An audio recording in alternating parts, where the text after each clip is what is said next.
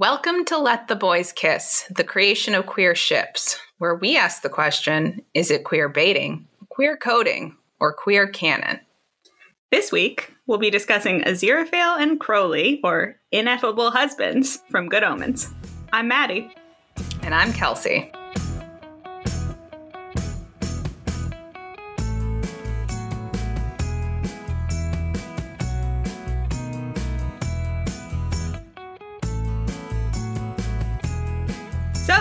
Good Omens. What an exciting, we're, we're into a limited series. It's our first non movie. Yeah, that's interesting because we've had a lot of thoughts about TV shows versus movies, but this this isn't really functioning the same way as I think some of the other TV shows we're going to cover in the future because as a limited series, sort of like a really long movie. It is. And it was all made before fans got a chance to, you know, weigh in. So, who are our characters from uh, Good Omens that we're talking about today? As I said, they are called Aziraphale and Crowley. They are uh, respectively an angel and a demon who are, I guess it's up for interpretation, but you know, basically in love. That's why we're talking about them. And um, it takes place in this Good Omens series, which is about the apocalypse, basically. It's um, an angel and a demon who don't want the apocalypse to happen, trying to stop it from going forward, is the broad overview. And we're just going to be looking at the uh, that limited series. Uh, neither of us have read the book that it is based on, so we will not really be talking about the book. Right. And that book is written by Neil Gaiman and Terry Pratchett. And obviously, Terry Pratchett is no longer with us. So, this um, limited series was adapted by Neil Gaiman himself. Uh, are you familiar, very familiar with Neil Gaiman and Terry Pratchett, or Not overly. I mean, I'm obviously aware of them because, you know, I exist in the world and people talk about them a lot. but this might be the first thing I would have to do research, but this might be the first thing of theirs that I've watched slash read. and are you a fan of it? I enjoy it very much, particularly uh, the delightful David Tennant and Michael Sheen, who really bring their all to these characters. How about you? Um, so I similarly uh, am aware of Neil Gaiman and Terry Pratchett. One of my roommates from college is a huge Neil Gaiman and Terry Pratchett fan, so I have listened to her talk about their works quite a lot. But I haven't read any of their stuff, uh, and I I like Good Omens. I I feel like it's a thing that I should like more than I do, though. Like I can see in a way that it should be checking boxes for me, but I it it reminds me a lot of Hitchhikers, which I've read Yeah. the first Hitchhikers, and there's things about it that I like, but I don't know, something about it like doesn't grab me. It's like it, it's it is checking boxes. I don't know if it's the tone or what. Um, so I watched the first episode of Good Omens with that roommate over a year ago at this point, because of course we're in COVID time, so everything with another person was over a year ago. Um, and I was like, it's fine, but I don't know that I would have finished it if we weren't watching it for the podcast. But I didn't dislike it. It's not like it took a huge portion of your time. Yes, and I think it's going to generate a pretty interesting discussion. So I'm very happy that we're including it in the pod as well. Indeed. So to get into that, why we're talking about them at all, um, I guess you would have to talk about why people ship these characters together. And interestingly, in this case, as has not always been the- case, we have a lot of input from our creator, Neil Gaiman. He has been asked every question you could ask about the characters, and he has answered most of them. so we have his thoughts on all of these questions that we're asking. And to transition into just the general story of Aziraphale and Crowley, though we're not going to do a broad recap of the series, obviously. We have a quote from Neil talking about adapting the book into a limited series and figuring out how to frame the show in a way that was different from the book. And he wanted to kind of make it about Aziraphale and Crowley, who obviously you and I haven't read, so we don't know, but it are seemingly more side characters in the book and are very much the leads of the show. So Neil says, I needed extra material for them because there just wasn't enough in the book. I felt, well, why don't I essentially take the beats of a love story and see how that works? And I was very fortunate in having Michael and David understand that and let it happen. He clarifies he uses all the beats of a love story for the show to make it purer and more fun, which I would agree happened. It's very fun. It's uh, very interesting because, as we said at the top, right, they seem to be in love, and I think very, you know, not to show our our cards, but I think Neil is also saying that uh, they're in love. So, what is in the show that shows us maybe that they're in love? What is what do we what do we have in the the text of the show? Uh, well, we have all kinds of fun little shippable moments uh, with Aziraphale and Crowley. It starts early. The two of them meet in uh, the Garden of Eden after Aziraphale has basically helped uh, Adam and Eve escape. inadvertently. Yes. Uh, and it starts to rain for the first time in history, and Aziraphale takes his wing and covers Crowley's head pretty adorably. An angel and a demon, friends from the beginning of time. Right. And then um, we have a couple of other beats. I guess this is in the second episode, I think, that we I think that's determined, right. where Aziraphale and Crowley are, are trying to figure out what happened with the Antichrist, where, where he is.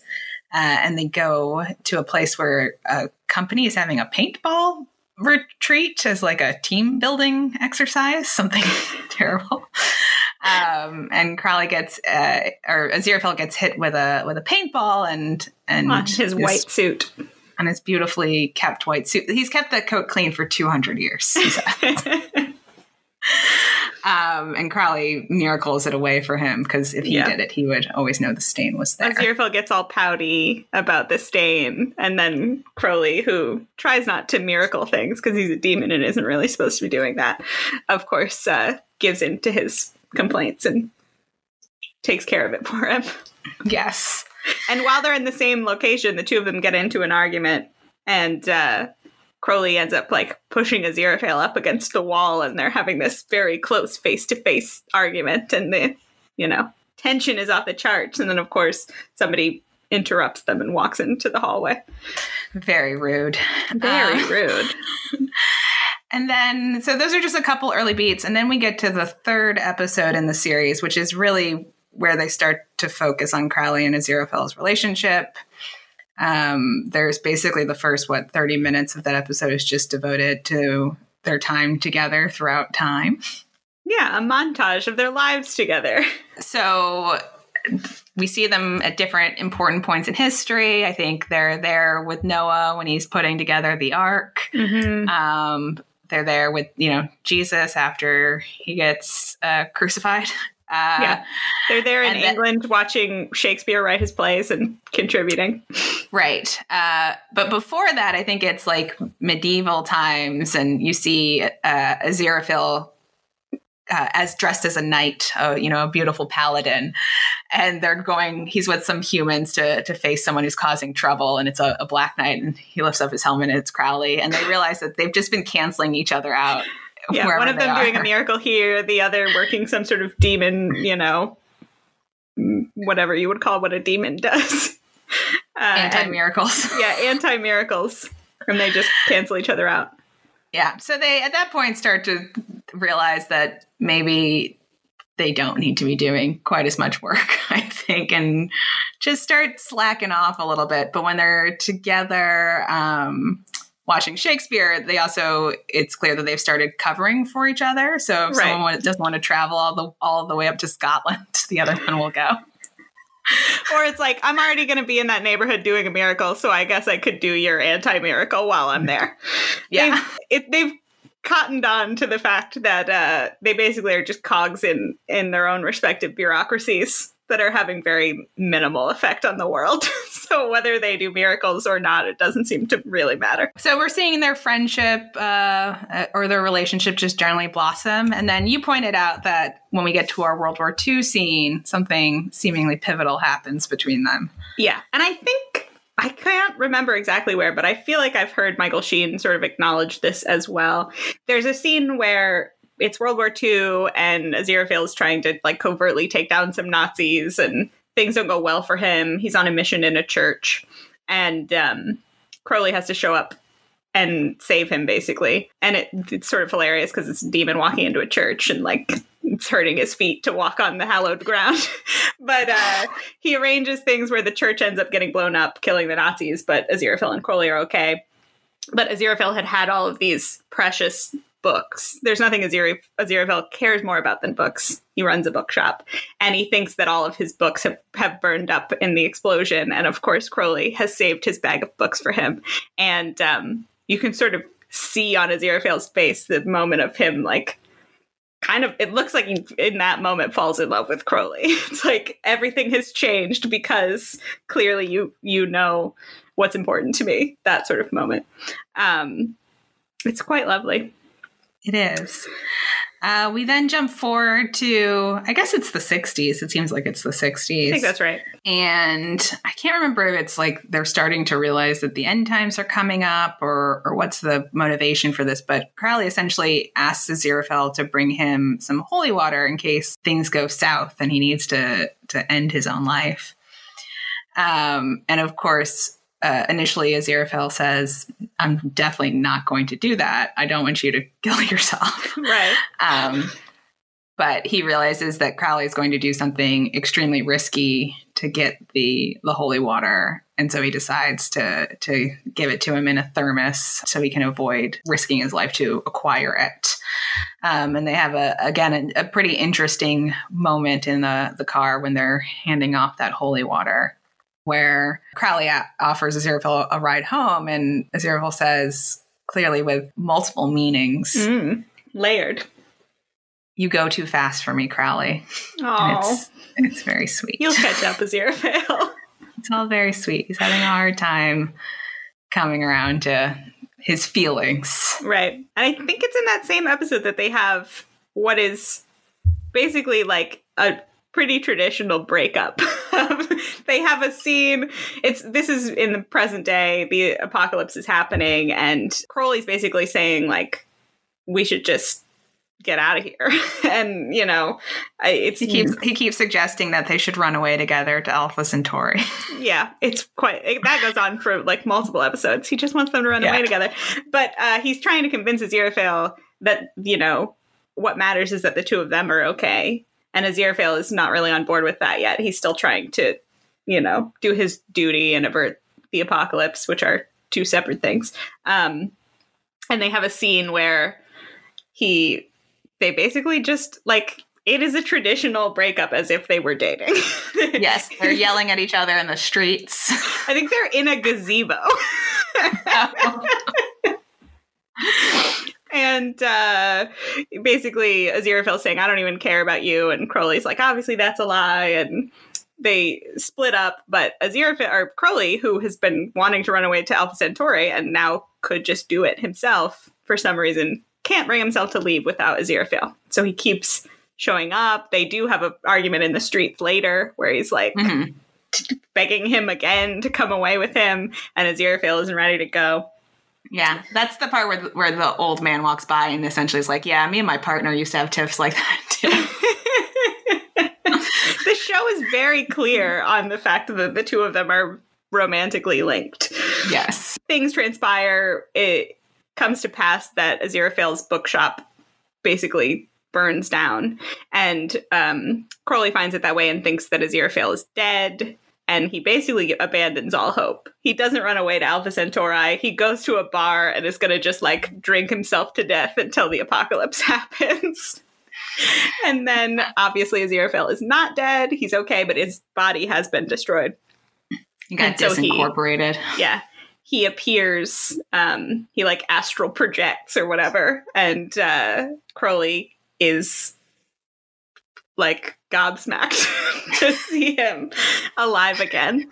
Um, and then we find kind of are at our final battle scene with yeah the uh, so the world is is really coming to an end. The Antichrist is there. The four horse people of the apocalypse. They are horse yada, people. Yada yada. well, I guess similarly to Zero Aziraphale and Crowley, we'll get into it. They're horse beings. Horse beings. They're all beings. I think it's safe to say they're beings. Yeah. Horse beings of the apocalypse. Um, and uh, they need to do something, right? Because things are going south pretty quickly, and and Aziraphale threatens Crowley with the the worst the worst thing he can think of. The worst thing either of them can imagine. he says to Crowley, "Come up with something, or I'll never talk to you again." and Crowley comes up with something. It, it motivates him. Necessity being the mother of invention. So, uh, spoiler alert for Good Omens: they avert the apocalypse. It mm-hmm. doesn't happen, and both the angels and demons are really upset because both of their sides really wanted to have the war. Aziraphale yeah. and Crowley are the two who who don't. I think because they enjoy each other and they enjoy Earth as well. Yes, they got a little too close to humanity. I think Aziraphale is still having trouble coming around to the idea uh, that they're they're on their own side, but Crowley uh, kind of reiterates that to them, and uh, Crowley's car has gotten destroyed. It, His beloved it really, car. It really was on fire. well, he had to drive through hellfire to get to the uh, battle. Yeah. Um, so they're waiting for the bus to come. And uh, Aziraphale is talking about going back to the bookshop, and Crowley reminds him that it burned down. So he offers to let Aziraphale stay at his place. And uh, Aziraphale is like, I don't think my side would like that very much. And Crowley again reminds him they don't have sides anymore; they're on their own. And they mm-hmm. get on the bus, and it's it's not super well captured, but it looks like um, Aziraphale starts to hold Crowley's hand. And apparently, at a con, David Tennant confirmed that's what happened. So they held hands on the bus on the way. They're such a back to Crowley's. little ship. I love these two. And then uh, to wrap things up, both of their sides are mad at them for how they've acted during the apocalypse and decide to punish them. And the way that the two of them escape this fate is that they go into each other's vessels so that when Crowley is going to be put into a bath of holy water. Aziraphale is put into like a column of hellfire. Right. Both of them are fine, and the angels and the demons can't figure out why. And it's sort of just like, well, I guess they'll leave them alone now because they can't figure out how to punish them. they and, become too uh, powerful, seemingly. exactly. And um, then, as they have been hinting at for the entire show, the two of them finally get to just go eat at the Ritz, which is all they've wanted to do this whole time. And yeah. uh, keen-eyed observer Kelsey over here noticed that. Uh, I'm pretty sure this is true. Uh, that when they're sitting at their table at the Ritz, uh, the camera first starts out kind of in a more of a wide and then zooms into them. And in the wide shot, it looks like everyone else in the sort of room that they're in is a male female couple having like nice romantic lunches at the Ritz as well. That's what you do at have. the Ritz, apparently. I don't know. Never been. Never been. But yeah, those are sort of all the the beats of their relationship, and I think you really can track their love story. Of course, you know, I think as a demon, right, Crowley is much more willing to be emotional and feel his feelings, and Aziraphale is so duty bound, and he comes around though. Yeah, they they love each other. It's clear. Yes. So, uh, to get into what our creators are saying about all of this, I guess it's first of all, what are David Tennant and Michael Sheen saying? And seemingly everywhere they've talked about this, they kind of acknowledge that they're playing it like the two of them are romantically linked. Michael Sheen says Aziraphale is trying in every scene not to show Crowley that he's in love with him. And then David Tennant says, Crowley absolutely loves Aziraphale too. He hates that he loves him. but that's sort of the dynamic that the two of them are going for. So, right. that said, and we'll get into what Neil has said, if uh, it seems like they're in love and it looks like they're in love and have the actors say they're in love, what are we doing talking about this on our queer baiting podcast?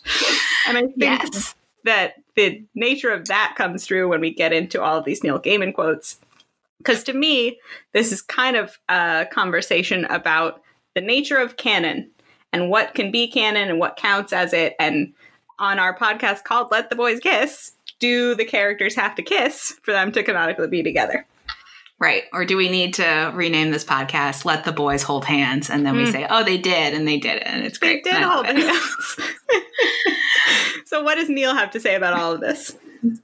So we have a we have a good number of quotes from Neil Gaiman, sort of talking about this and, and thinking about this question of what is the nature of Aziraphale and Crowley's relationship, and we've we've broken it into three kind of like main points, I guess. In terms of what he says canon is, he says canonically, which is to say, using the text in the book, you don't get any description of Crowley's sex life. The only thing the book says is angels are sexless unless they specifically make an effort. You can infer, and more to the point, you can imagine, and lots of people have chosen, not unreasonably, to ship him with Aziraphale, but you are still making stuff up. It could be making stuff up that happens between paragraphs or making stuff up that isn't mentioned at all, but it's still making stuff up, which is the fun of fan fiction and part of the tradition of fan fiction, as is, I'm afraid, grumbling at people who do not see that your ship is the only true ship and choose to ship anyone else with anyone else. If anyone decides that the relationships in their fan fiction are the only true fan fiction, it seems to me that they're missing the point. The point is, fan fiction exists so that you can imagine, enjoy, and fill in the gaps. The point is that you can change things and have fun with them, and the stories are absolutely true for you. If I were to pronounce on things that are not explicitly stated in the book, I still wouldn't be telling you if Crowley was canonically gay. I would be telling you what I think, because it's not canon unless it's in the book. It won't be TV canon unless it's on the screen. So that last quote in particular, I think is really interesting and something we want to emphasize, right? Which is he's saying, even I can't tell you what's canon outside of what is on the page. So, yes, I am he's co-author of the book, but the author of the TV show. And if I didn't put it into the TV show, even if after the fact I say XYZ, doesn't matter, not canon. He's like, we're all on equal footing. Yeah. Um, he is a strong death of the author supporter. right. Um, which I think is, you know, I think we talked a little bit about this before we we started recording, of course, and I think that's interesting because people change too, right? So you could written, have written the book with one mindset, and then later on been like, uh, I've changed my mind, but that doesn't change what you wrote in 1991 or whenever the book was originally published. Um, so it's an interesting attitude, though, for an author to have, and, and maybe contrast with some other authors' opinions, which we may get into on later. some specific authors' opinions that we will shortly be talking about.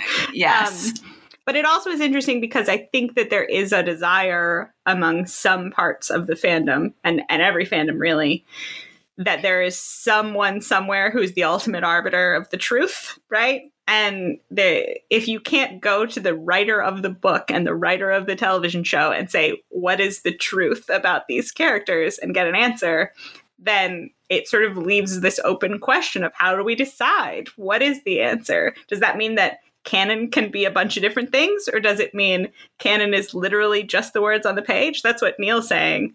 But it's sort of like a you know the words on the page can be interpreted in many different ways can't they yeah. It's an interesting question. So then there's also we have there are a couple of different Neil quotes and we'll we funneled them into different categories. So here's another one where on multiple yeah. occasions he's been asked to comment specifically about Aziraphale and Crowley and basically like, you know, what's the right. deal with these two? and, and, I think maybe we actually do want to preface this with the conversation we're going to get into next, which is like his unwillingness to say post, you know, the the writing of both the TV show and the book definitively something one way or the other uh, appeals to some people and does not appeal to some people. Yes, exactly. Um, and so, yeah, so with that in mind, what has his been what has been his response when people are like,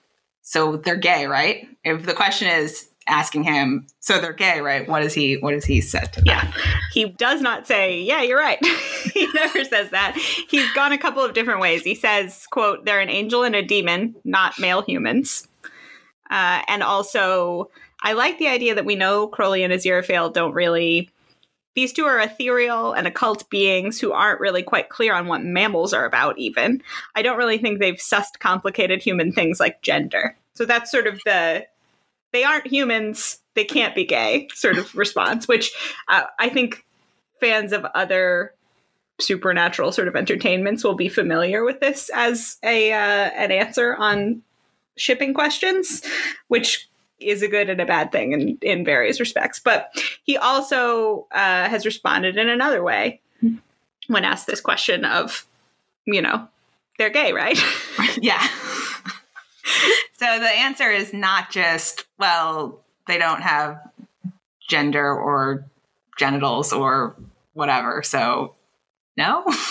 the answer is the answer he gives is is more complicated. And I think thoughtful and in a lot of ways the fact that he this seems like a um, deliberate answer and not just a cop out right when he talks about it but what has he also added to that um, that thought about them not being human he says he's been explicit about the fact that the two of them are in love uh, but he very adamantly has refused to give them specific labels. He says, quote, I wouldn't exclude the ideas that they are ace or aromantic or trans. They're an angel and a demon, not male humans, per the book. Occult ethereal beings don't have sexes, something we tried to reflect in the casting. Whatever Crowley and Aziraphale are, it's a love story. And then he also in a similar vein, talking about specifically the performance of Michael Crowley as Aziraphale, has I think said Michael Crowley as a Michael Aziraphale. Crowley, Michael Sheen as Aziraphale. he says particularly the way that Michael plays Aziraphale, just as a being of pure love. I think that gave us something very special because people of every and any sexual orientation and any and every gender looked at Crowley and Aziraphale and saw themselves in it, or saw a love story that they responded to, and that was completely unexpected. Things like this you can't manufacture; they have to happen from a fandom. So there's a lot there in that quote that I think is interesting and worth responding to. Yeah. Um, and maybe we should we should actually just get right into how different people have responded to that because I think, like you said, there are other instances where people have been, oh, they're they're genderless, so I don't want to I don't want to say, or um, you know, I think we can think about this too in terms of that insane J.J. Abrams quote from the Star Wars episode where he was like, "It's it's deeper than than sex. It's It's the bravery forged in war Something that can be so a- innocent." yeah, uh, there are various versions of the the answer to that question that are basically at their heart. I don't want to answer whether or not this is queer baiting because I because I don't want to get into it, and it feels to me that that is not at all what Neil is doing. But that's not the case for everyone. So we've come across a couple of fairly, I think, representative um, medium posts from people who have responded in ways that reminded me of various responses I saw to these quotes. So, on the one side, we have someone who is basically thinking that Neil saying they're an angel and a demon, not male humans, is the ultimate cop out queer baiting answer. And because he won't specify or label them, he is like, you know, in everyone's face, queer baiting to the max, a five Hmm. on our scale of queer baiting, um, just because of this specific quote. I, I think potentially because they've heard it from other people and seen it used that way before. right. But then we also have on the other side of the spectrum somebody who says uh, the the uh, title of the post and the gist is "Good Omens is the asexual love story I've been waiting for." So someone who is seeing in these characters that are not specifically labeled a label that they identify with, which seemingly is what Neil Gaiman is going for by leaving it open to interpretation.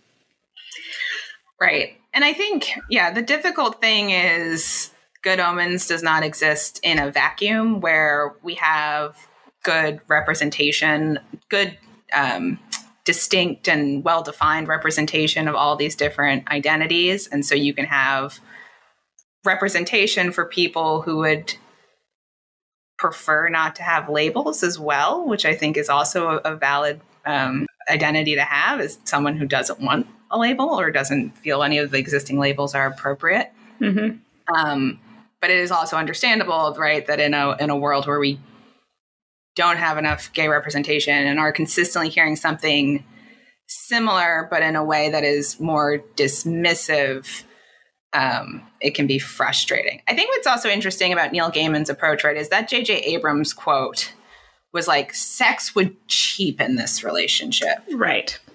And Neil doesn't seem to be saying that at all. He's not talking about sex at all. He's talking about like their gender. And it's interesting too, because I don't know that the fans are being like, they should have a sex scene, right? yeah. They just wanted they just want Neil to be like, yes, they're gay. Um, or or yes, yes, they're, they're whatever. whatever. Just yes, there's something definitive. yeah. Um, I don't know if you have any other thoughts about like why this feels different from again like that J.J. Abrams quote. Well, there's just to me, it's hard to pin down exactly why. There just are all of these little markers that feel like a different situation to me than other situations. Part of it, honestly, is uh, the words that Neil Gaiman uses, right? Like it's interesting to see a creator say like, well, what if my characters are ace? What if my characters are aromantic? What if they're trans? These are things that like as little representation as there is for gay characters on television or wherever, there's basically none for like asexual or aromantic characters. To even have that brought up is interesting to me. And you're right. It, this is leaving aside the idea of people who don't want to label themselves or are you know non-binary or whatever. And and that stuff that is basically never represented on television. And it's interesting to me that he specifically is like i don't want to keep any of those people from seeing themselves in my work. I want anyone to be able to look at it and and identify with these characters which is in my mind refreshing different than um someone who's just like, don't ask me if they're gay. I don't want to talk about it. yeah, I Um, definitely, I do agree with that. Ah, that J.J. Abrams quote, though. It's a hard one to get over. I can understand why people would be sensitized and sensitive to to that, but I, I it does feel like this is a different instant. Also, again, right, he is definitively telling us they are in love. Right. That's another thing that makes this feel really different than a lot of other situations. In in the cases like the J.J. Abrams one or other, I don't want to just call out J.J. Abrams. Um, when they're saying like, let's not cheapen it, that sort of thing, they're almost never saying, yes, these characters are canonically in love, right? They're saying like, you can see them however you want to see them, but I don't want to talk about it. And that is definitively different to me than this is a love story, but their gender and their sexuality are up to interpretation because they're not humans, right? And obviously, we live in our world, and they've made the decision to cast two male character like two two male actors as these characters that's its own Yeah. decision and it's you know an intentionally queer one seemingly because if you're going to be out here saying that these characters are in love and you want them to be read as heterosexual in some way you're not going to do it with david tennant and michael sheen as the characters Right. Although it's it's interesting, and I'm glad this didn't become a permanent change. But when Aziraphale embodies, I forget what the woman's name is, who he ends up Oh, right. embodying Yeah, for the- a short time. The, I forget the character's name. yeah I think that actress is Rita Skeeter from Harry Potter, but I don't. awesome I don't, I don't know that actress's name either. I was like, where do I know her from? Um, right, Crowley doesn't react differently to a Aziraphale in a female body. no I think there's also right always the question of like,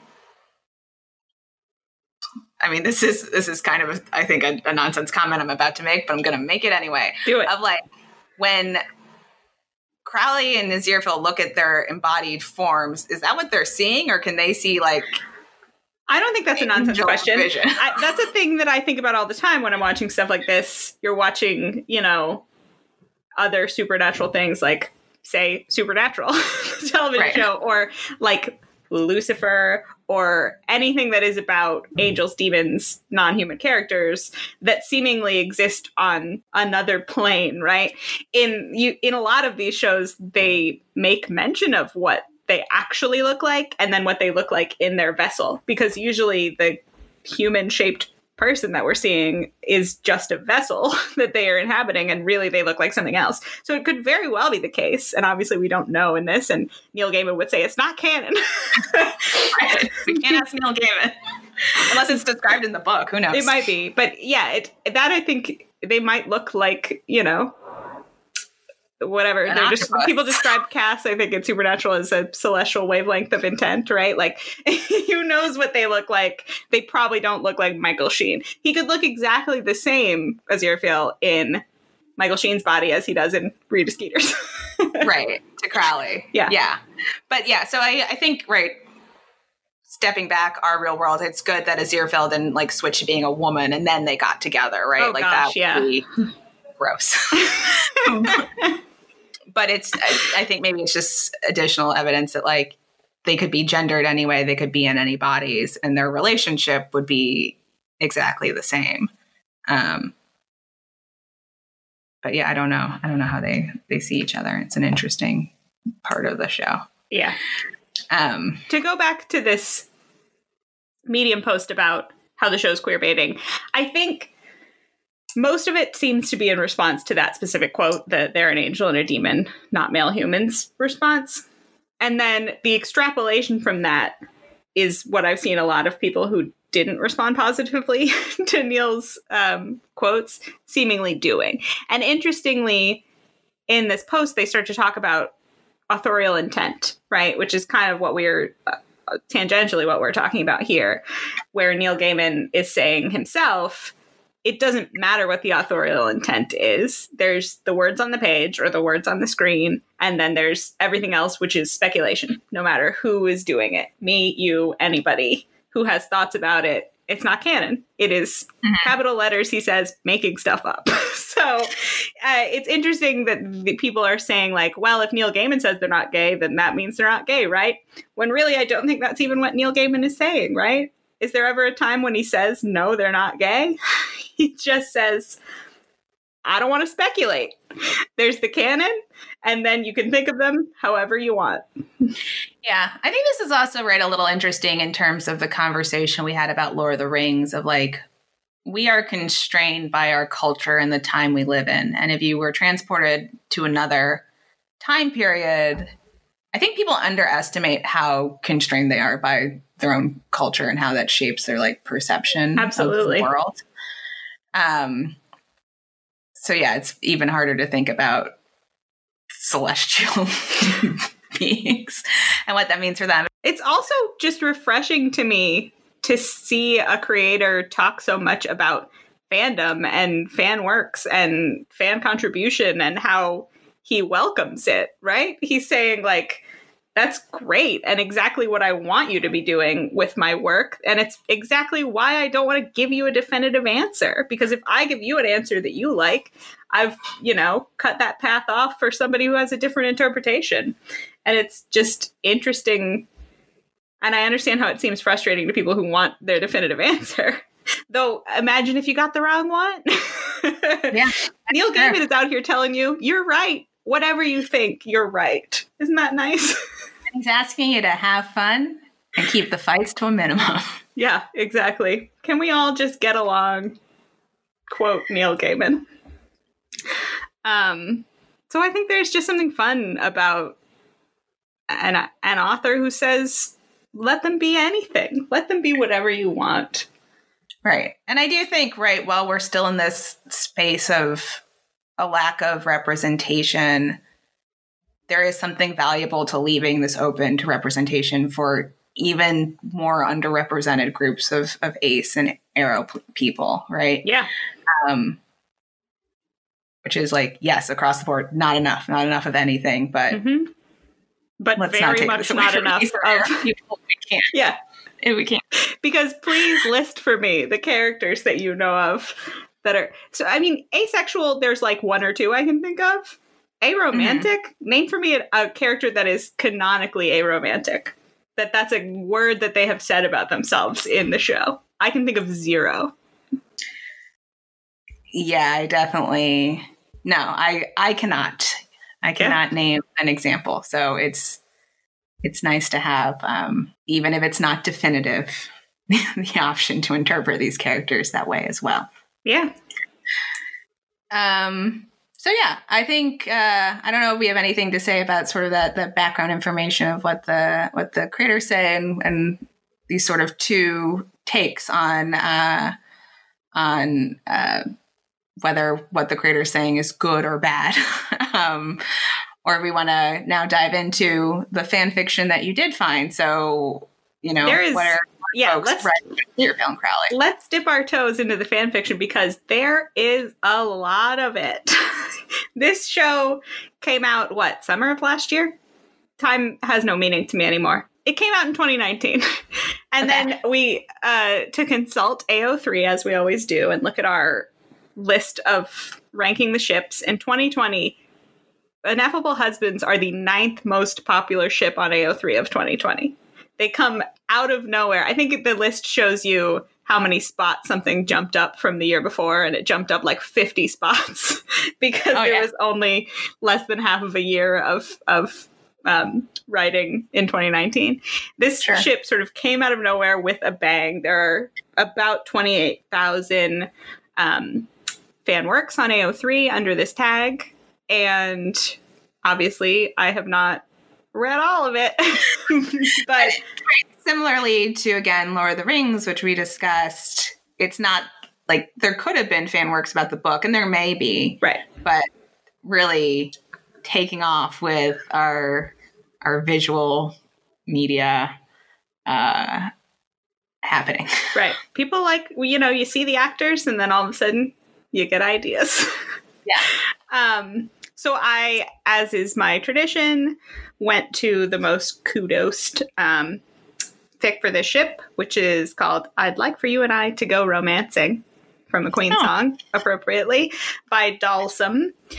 And um, uh, to talk a little bit about the fic, it basically and interestingly, or I guess unsurprisingly, is about the nature of their relationship, as uh, you would expect from the nature of this conversation. So it's and sort what of we've read about fan fiction, right? So it's well, character yes, focused. Just generally, it's character focused. But I mean, with these two, in the way that all of the discussion is about what are they, this fic is about what are we. it's a it's a fic that starts with um, Aziraphale. This is post show. Aziraphale realizing that everyone calls them a couple all the time and asking Crowley, "Hey, are we a couple?" Because everyone says that we are, and at first Crowley's response is, you know, well, we're not human, so we can't be a couple in the human sense. And then they go through their experiences, continue to be uh, uh, misidentified or correctly identified as a couple throughout, and then by the end, of course, they've sort of come around to defining themselves that way. Uh, again, very sweet. I have found in most of these cases, the number one fic is just sort of like a pleasant little diversion. It's like not that long. It's none of my number one fics so far have been like explicit. They've all just been uh, sweet little romances, uh, which is very nice. I enjoyed it.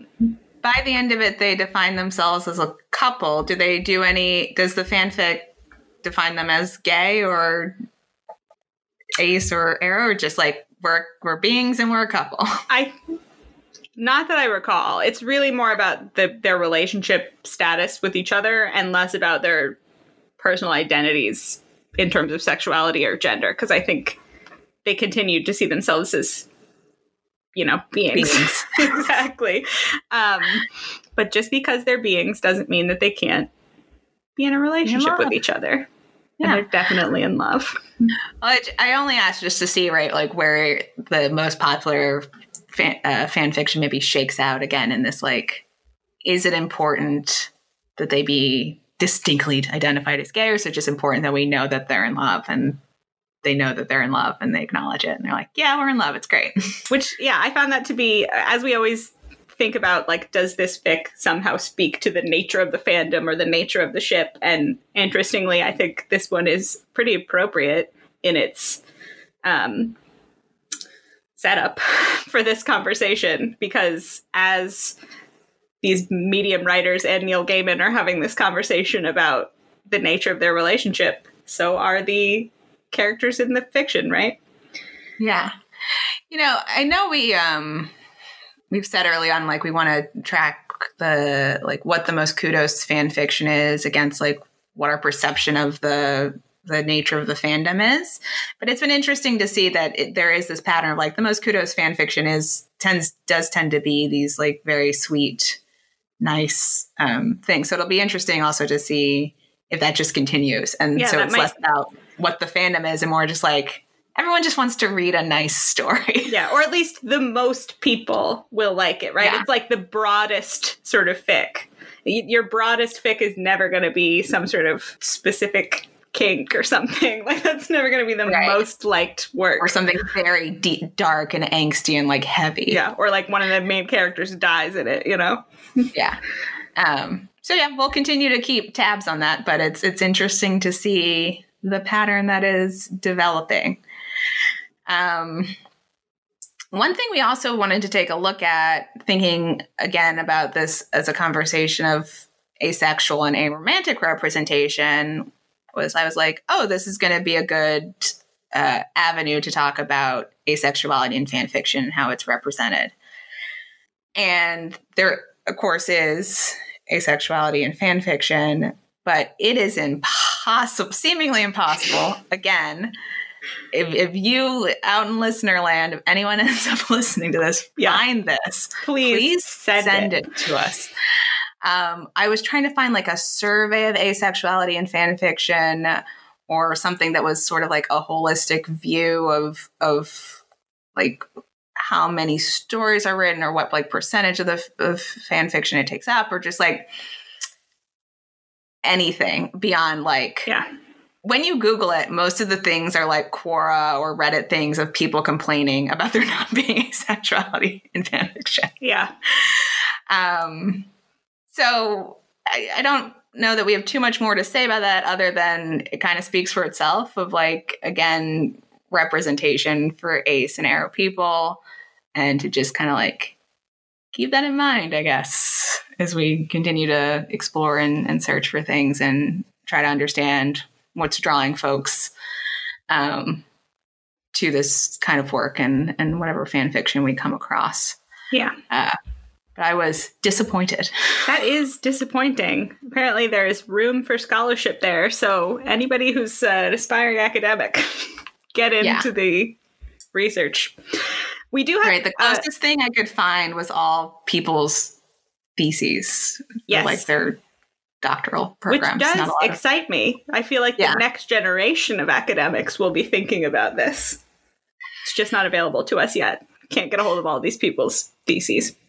But Yeah. to dip our toes into the scholarly uh, literature pool anyway, let's revisit our old pal, Jennifer Barnes, who writes about Let- fan fiction as imaginary play. What fan written stories can tell us about the cognitive science of fiction.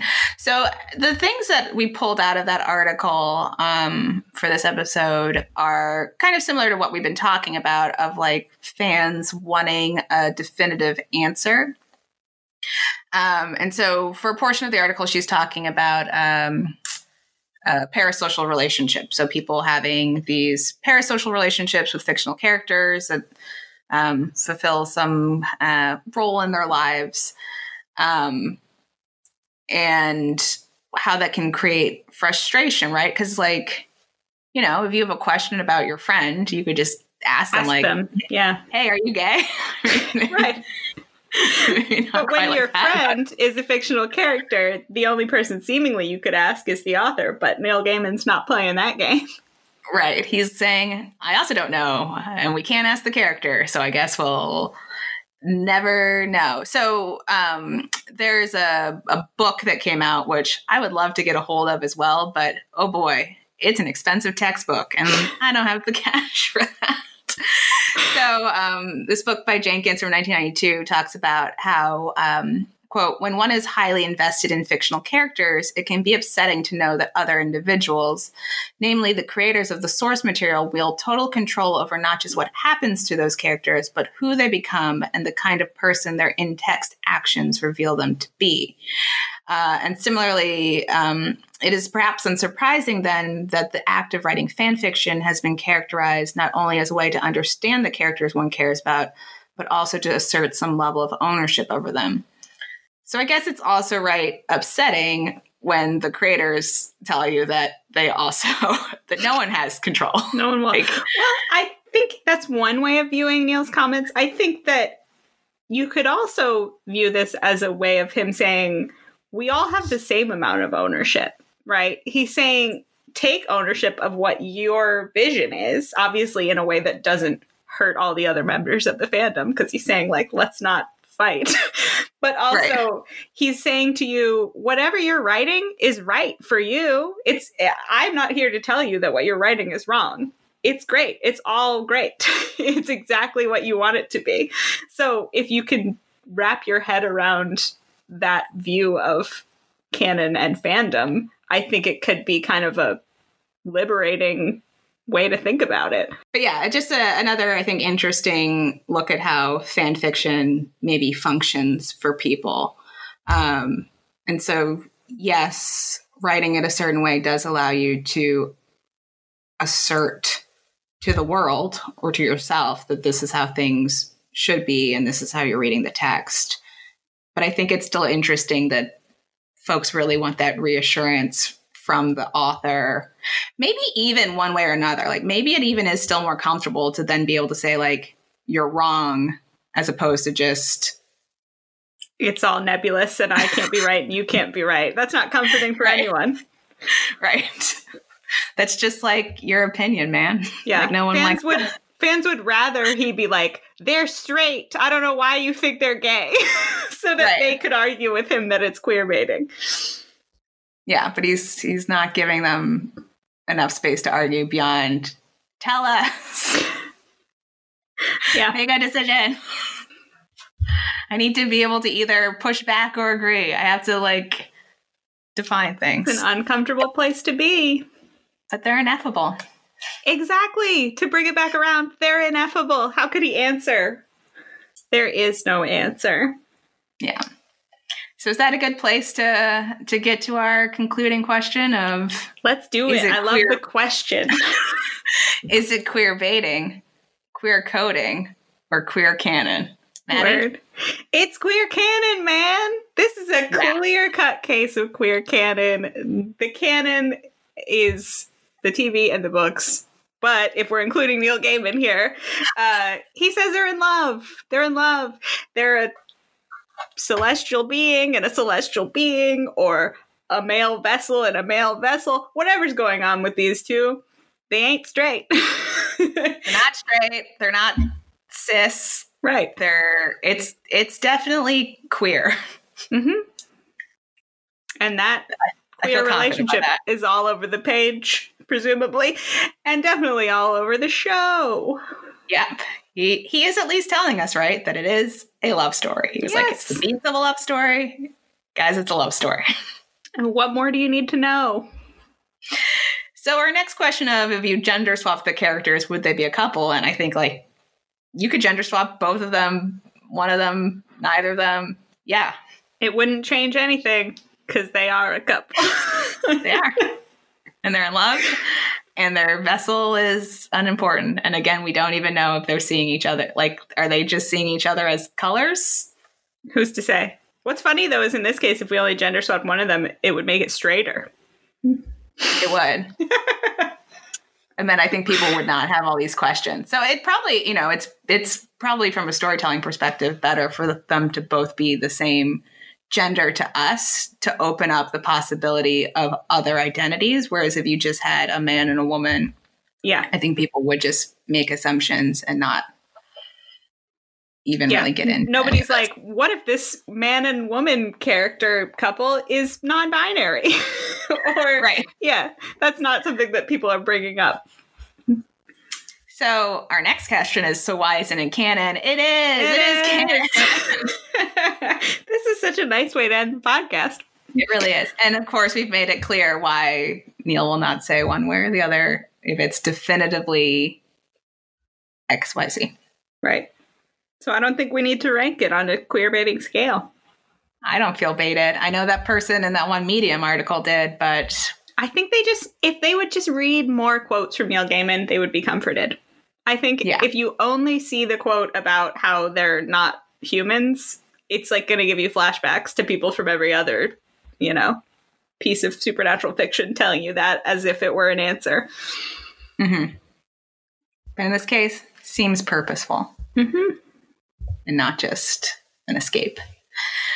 So this one was nice. So as much as I said uh, at the beginning that like I didn't love Good Omens, I do like their relationship. I like their performances. It's a good ship, right? You don't have to love good Yeah. omens to like the ineffable husbands. No, it's and again, um, I I I really love Michael Sheen. He, Well, We're gonna get you to like Michael T- or David Tennant too. I love David Tennant. Yes. I don't. It's probably worth saying for uh, the listeners, Listeners. that I don't dislike David Tennant. I just haven't seen as much stuff that he has really been in, so I just don't have as much of an opinion about him. Yep. But Michael Sheen is in. Michael Sheen is also in like a bunch of garbage that I love, but he's like so hammy in it, like the Twilight movies. Yes, I always forget about him being in those terrible late uh, Twilight movies, uh, as opposed to the great early Twilight movies. And he's my favorite of Liz Lemon's paramours and Thirty Rock. Wesley How could Snipes. you choose? There are so many good paramours. There are a lot of good ones, but I, just the way he constantly tells her there's no other Wesley Snipes. it's it really delights me. Hmm. So I love Michael Sheen. Yes. But uh, I guess enough about that. What are we talking about next week? it's gonna be an interesting one. Um, we're Good getting contrast. A, a surprisingly appropriate contrast to this one. Um, we're we did gonna not do this on purpose when we were setting up our order. no, but it's proving to be a great coincidence. We're going to be talking about kind of Harry Potter, the Harry Potter universe. As much as this one was about Neil Gaiman and his thoughts, I think the next one is going to be about J.K. Rowling and her thoughts on authorial intent. So, what if people want to get in touch with us? I hope they do. And they should email us at ltbkpod at gmail.com or find us on Twitter and Tumblr at ltbkpod. New episodes of Let the Boys Kiss are released every other Friday at 6 p.m. Eastern, wherever you get your podcasts.